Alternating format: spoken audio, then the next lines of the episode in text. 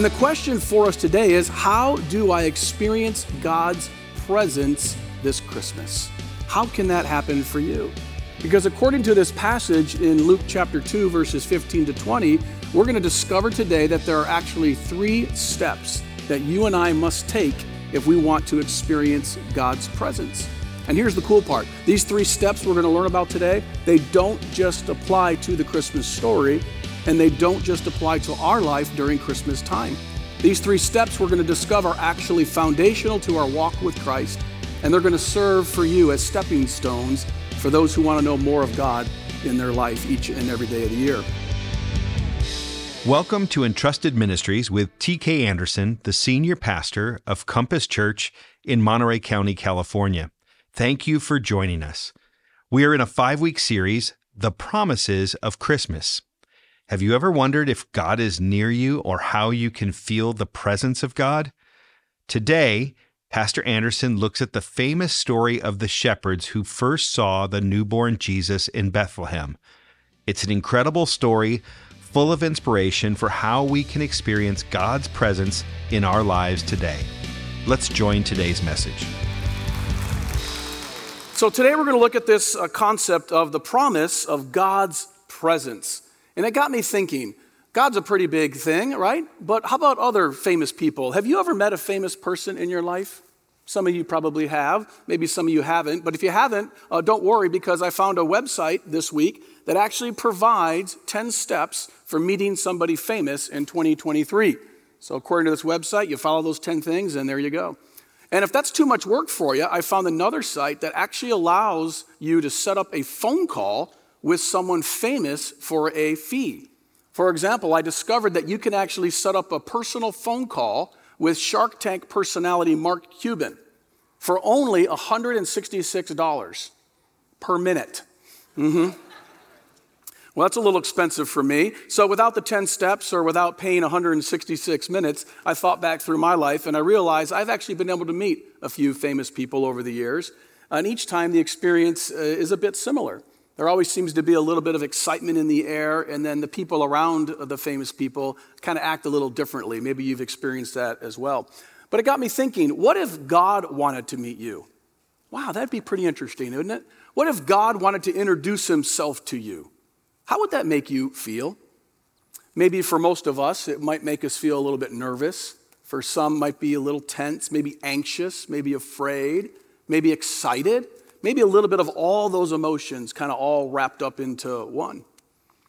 You know, must have felt a little bit like that for the shepherds in the Bible story that we're going to look at today. I mean, if you think about it, here they were just minding their own business, tending to their sheep.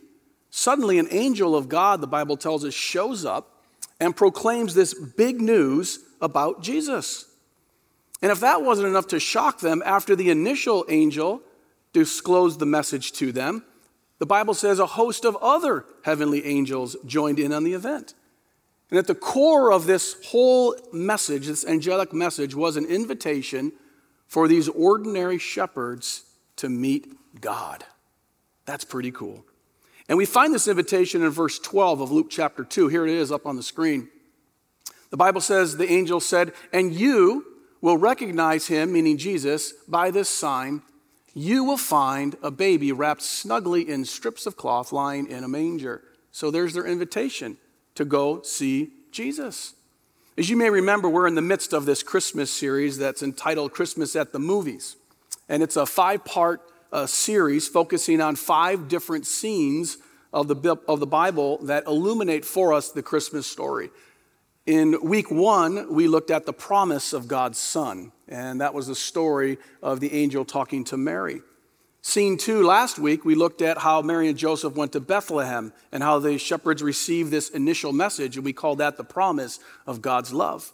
And today, we are looking at the promise of God's presence as the shepherds followed up on this invitation to meet God. And the question for us today is how do I experience God's presence this Christmas? How can that happen for you?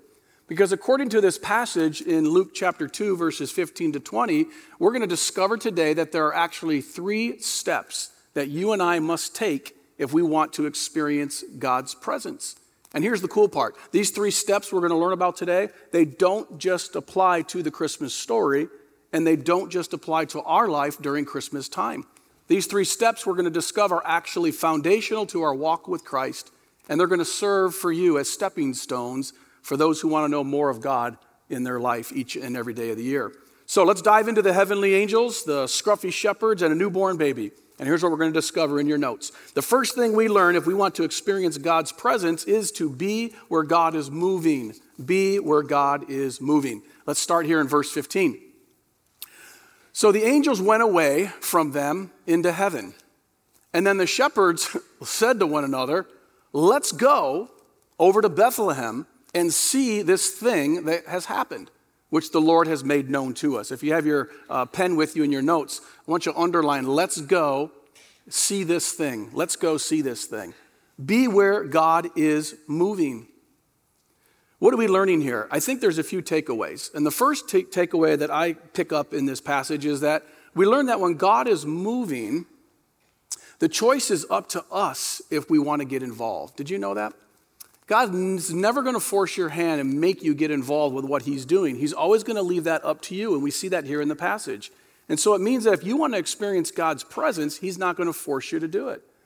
We see very quickly in the story that the angels showed up, and then the angels left. And the shepherd's response to the message was up to them. And it's like that for us here today. You know, years ago, uh, early on in our ministry, uh, Dee, my wife, uh, and I would host uh, quarterly and yearly youth events, uh, youth rallies. And for some reason, these events would go really well, and we would get fantastic uh, responses and feedback from the teens that attended, and of course, other churches and leadership that were there. And so we kept doing these events, we kept pouring into that ministry until eventually it turned into one of the largest teen events, Christian teen events in the state of Arizona we would see over 5,000 teens in yearly attendance, representing over 250 churches in a five state region in the Southwest. I'm telling you, the best part of it was we would see hundreds of teens give their hearts to Christ each year. It was a wonderful uh, event that God did through our ministry. And I got to tell you, we had no idea. We had no idea what God had in mind when we started this event. When we showed up at that local church to serve as the youth pastors, the youth group was about 30 to 40 teenagers in size. But God was moving through that ministry. And what we did was we just kept leaning into it. We just kept loving on other local churches and other youth leaders, and God blessed that ministry. And I learned something in those years of ministry.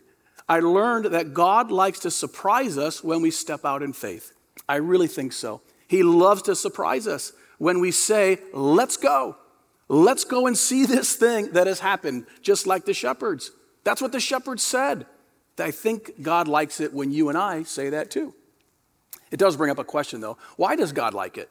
So I did a little research and I came across a, um, a famous um, Renaissance scholar. He was a very sharp Christian man. His name was Erasmus, and he lived during the times of Martin Luther and uh, John Calvin. And he once told this imaginative story that illustrates how important it is that the people of God, that Christians jump on board with what God is doing in their local church and in their community. In the story, Jesus returns to heaven after his time on earth, and the angels gather all around him to learn about what happened. And Jesus tells the angels of his miracles and his teachings, his, his death on the cross and his resurrection. And in this imaginative story, he finishes it, and Michael the archangel asks Jesus, But what happens now?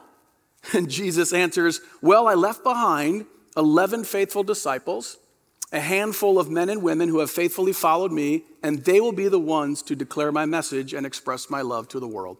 These are faithful people, and they will build my church. Michael says, uh, But what if these people fail? What's your backup plan?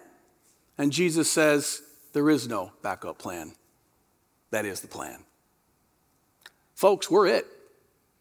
And I got to tell you, if I was God, I think I might have a backup plan. but he doesn't. He chose to use us, human beings, to bring forth his message of love to this world. Can you believe that?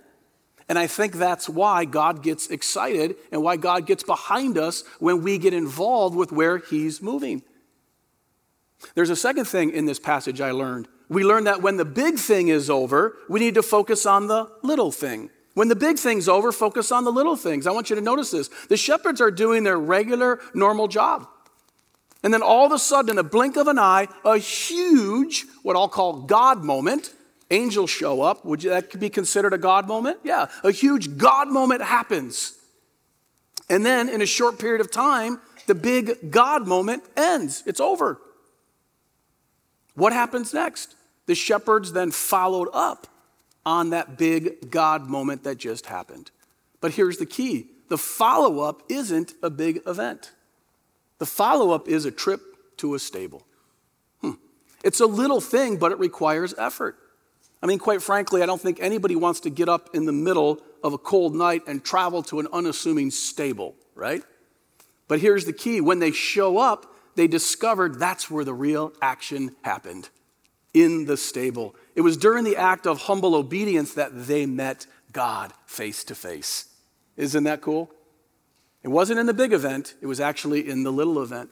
You know, one time Jesus was talking to his disciples and he was sharing with them the end of the world when God's going to judge us for how we, um, I guess, react and how we uh, continue to bring forth the gospel message to our world. And some people were upset because Jesus said, I didn't know you. And he said, and they asked him, when, when did we see you or when did we know you? And here's what Jesus said in Matthew 25. He said, For when I was hungry, you gave me something to eat. I was thirsty and you gave me something to drink. I was a stranger and you invited me in. I needed clothes and you clothed me. I was sick and you looked after me. I was in prison and you came to visit me. And they said, Well, when were you this and when were you that? And Jesus said, When you did it to the least of these, my brethren, you have done it unto me. And we find it's in the little things because it's easy to jump on board with the big things for God, isn't it? It, it really is. But it's a different thing to continue to follow in humble obedience in the little things. And I have to tell you, friends, it's where we find the presence of God in both the big things and the little things. And that's the lesson here. So here's my encouragement to you. If you want to experience God's presence, be where God is moving in both the big things that are happening and also in the little things in your life. But how can I break that down to be a little bit more pragmatically, more practical? You could write this down. It means get to church. That's where the big things happen, right? Come to church and then get connected in a small group and then serve somewhere in your community and in your church. Get involved. Those are the little things. And that's the model for today's world. When you follow that model, I'm telling you, you will experience God in your life. That's point number one. Okay, what's the second thing we can learn? The second thing we can do to experience God's presence this Christmas and beyond is to share what God is doing. We can share what God's doing in our life. And we pick this up in verse uh, 16. And they, meaning the shepherds, uh, went with haste and found Mary and Joseph and the baby lying in a manger. And when they saw it, they made known the saying that had been made that had been told them concerning this child. If you have your pen with you, underline the phrase made known. They made known. That's going to be the key part. You know, one of the most famous uh, Christmas trees in the world each year is the Rockefeller Center Christmas tree in New York City. Some of you love this tree and you watch the lighting, it's beautiful. And each year the tree is anywhere from 70 to 100 feet tall. This year I looked it up in 2022, it's actually 82 feet tall and 50 feet wide. And it actually measures and weighs 14 tons. It's a big tree. It's about 85 to 90 years old. And for the past few years, it's been covered with over 50,000 LED lights. And of course, these lights are a little bit different from the original lights that uh, adorn Christmas trees in Germany, which started the tradition. They used to put uh, candles uh, with wax on the uh, tree branches with melted wax. And then, of course, we know electricity came along and replaced all of that. But regardless of the type of lightning, uh, lighting, Christmas trees have always displayed lights. Did you know that? Here's a question why? Well, obviously, um, Lights illuminating dark houses in the dead of winter would be a welcome sign for people coming to visit you. But for Christians, the reason has always been the same. It was to celebrate the birth of Jesus, who came into the world as the light of the world. John chapter 1. Simeon declared in the temple when he saw Jesus when he was a baby, he saw the infant Jesus, and he said, You are a light to bring revelation to the Gentiles and the glory of your people Israel. And so, what we see in the biblical narratives is there's no doubt that the Bible encourages you and I to shine our light amid the darkness of the world. The Bible encourages us to do that. But the bigger question comes up when I usually talk about this topic is what kind of person does God use to shine his light to the world? Most people think it's pastors or people up on stage or somebody famous, and I got to tell you, I think it's the exact opposite. According to the Bible, let's go back into the text here, verse 16. It was the shepherds that went with haste, and they found Mary and Joseph and the baby lying in the manger. And when they saw it, what did they do? They made known the saying that had been told them concerning the child. I see four things that these guys did in the spiritual encounter. They traveled quickly, they found the right place, they received the good news, and then the last thing is they shared the story. Don't have time to break down all four of those, but I want to focus in on the last part. They shared the story. You see, if you want to experience the promise of God's presence, then share your story. That's the kind of person God uses.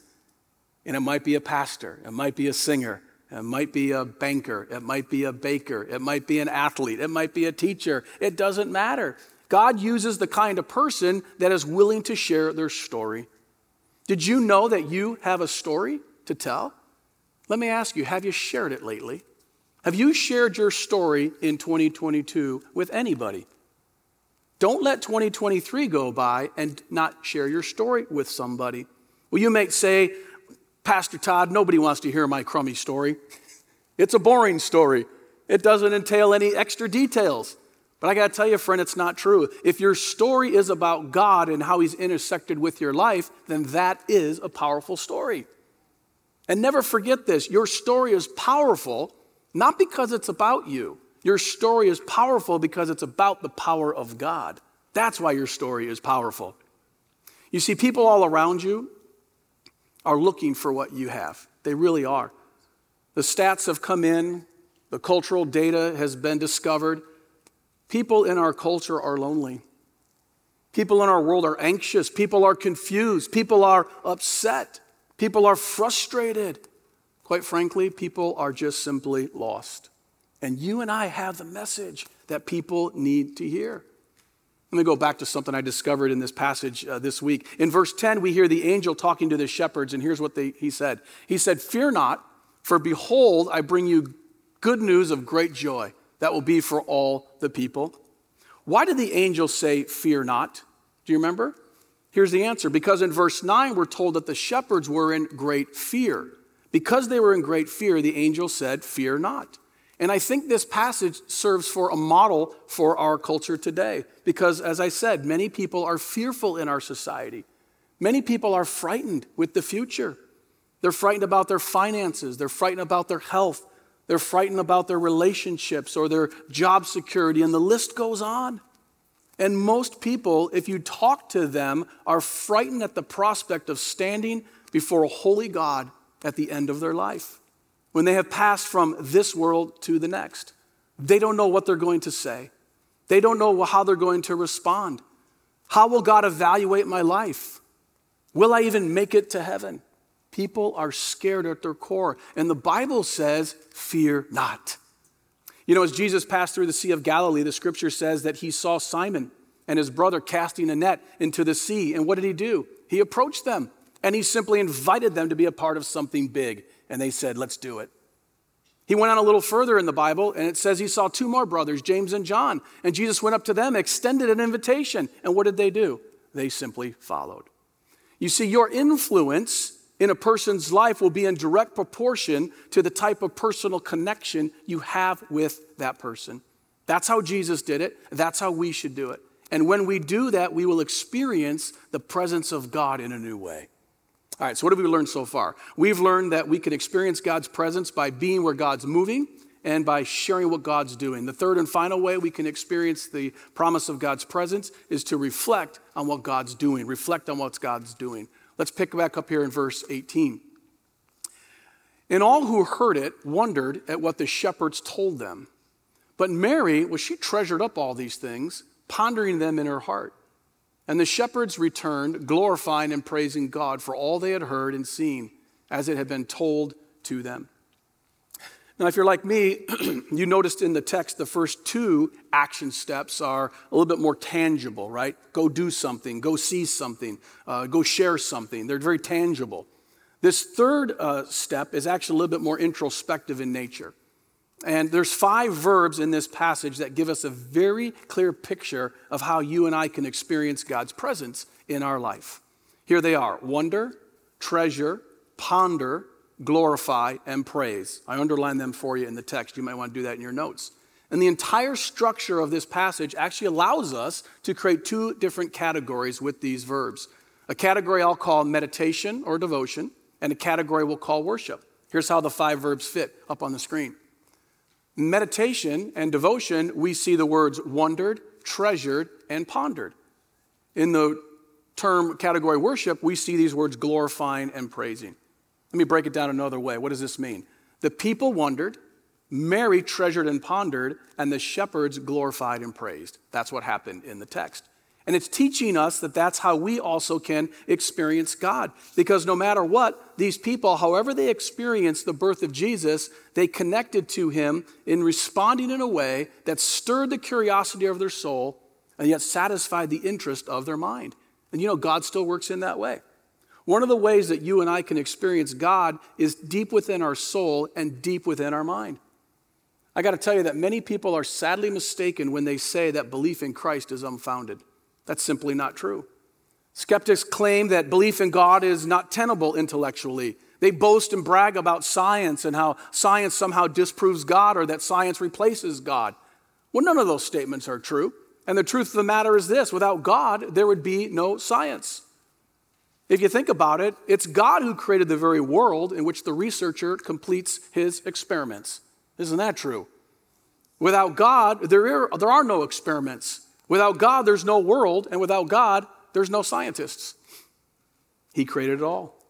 But what we see in the last part of the story today is although there are, are, empirical ways in which we can find and experience God, the Bible's teaching us that we can experience God in a more thoughtful and emotive way. And one of those ways is through our mind. And all throughout the Bible, we find the people of God reflecting on who God is reflecting on what God has done and how reflection provides a picture of who God is in our life on a day to day level, especially how it relates to creation and how you and I fit into that grand narrative. Here are just a few uh, verses to help you start on your reflection uh, of God. The psalmist writes, I will ponder all your work and meditate on your mighty deeds. Psalm 119, I will study your commandments and I will reflect on your ways. Again, in Psalm 119, I will stay awake through the night thinking about your promise. Have you ever done that? Stayed awake through the night thinking about God's promises? I've stayed awake through the night thinking about other things, worrying about things. Pull out, God, pull out the Bible, start thinking about his promises. In Psalm 145, I will meditate on your majestic, glorious splendor and your wonderful miracles. Did you catch all those words? Meditate, think, ponder. We reflect on what God does as the people of God. We reflect on who God is. We absorb the fact that He is in control of our future. And when we stop and reflect, and when we spend time in quiet prayer, I'm telling you, friend, we can sense the presence of God in a new way. You see, our faith in Christ is not an emotional faith. It's not an emotional faith. It has emotions tied to it because as humans we have emotions, but so much of our experience with God is because we have thought this through. We have pondered these things. We have considered what it means. We have meditated on the depth and the volume of what God's saying, and we have deliberated these truths. But in the midst of all of this thinking and all of this processing, I have to tell you, sometimes in my life, even before or during or after all of that, I come to the place of the shepherds a place of sheer worship. How about you? A sheer worship. You see, after experiencing the angel and seeing Jesus, they went away, the Bible tells us. They told everybody what they saw, they were excited. And then they joined in an act of pure joy, worshiping God, praising and glorifying God. Boy, what a great picture. You know, I don't know if those shepherds had great voices or not. They probably didn't. I don't know if they played instruments or not. They probably didn't. But somehow on that night, they joined their voices, they lifted their hearts, and together they worshiped and praised God. So here's our takeaway from this point. Here's a couple application questions. When was the last time that you sat down and reflected on God? Reflected on God and who He is. Reflected on God and what He's done in this world and what He's done in your life. Go get a journal, open it up, and reflect on what God has done. Go into the Psalms and reflect on what the psalmist writes and embed that into your heart. But secondly, when was the last time you glorified and you praised God in song? I know we sing every Sunday morning. We had a great time of worship. But when was the last time you just turned on your car and you turned on some great worship and you just sang like nobody was watching?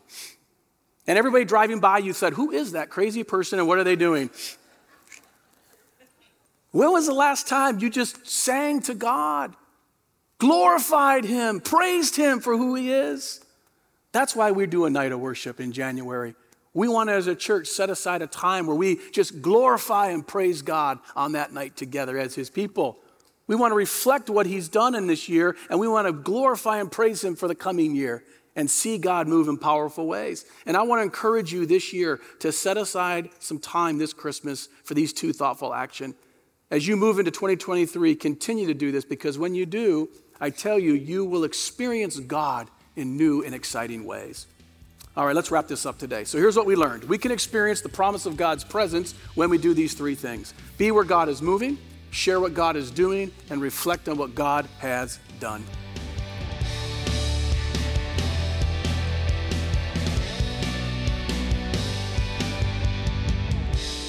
Well, thank you for tuning in to today's program. I really hope the message uh, has been an encouragement to you.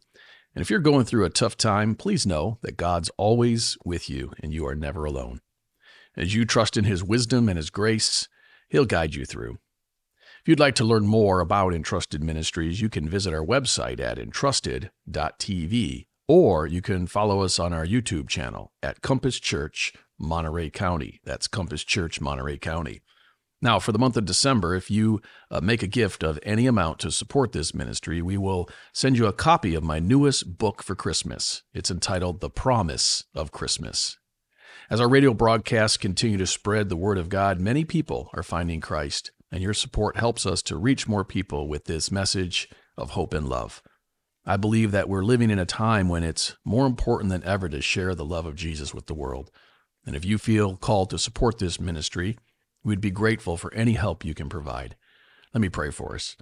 Heavenly Father, I pray for your mercy and grace to be with all of us as we continue to trust you in all circumstances. Help us to share your love and your grace with the world and to lift up the name of Christ in our country and around the world. And it's in your name we pray. Amen. Thanks, Pastor, for that message and prayer. Entrusted Ministries is provided for you by partners from across America. Entrusted is on over 400 radio stations. Go to entrusted.tv for Pastor Anderson's messages and learn more about Compass Church in Monterey County. Thank you in advance for your support and help in spreading Jesus' love through this ministry. Remember, you are entrusted with a purpose. And until next time, stay blessed and keep tuning in to entrusted.tv, where you will be inspired and empowered because you've been entrusted with the gospel.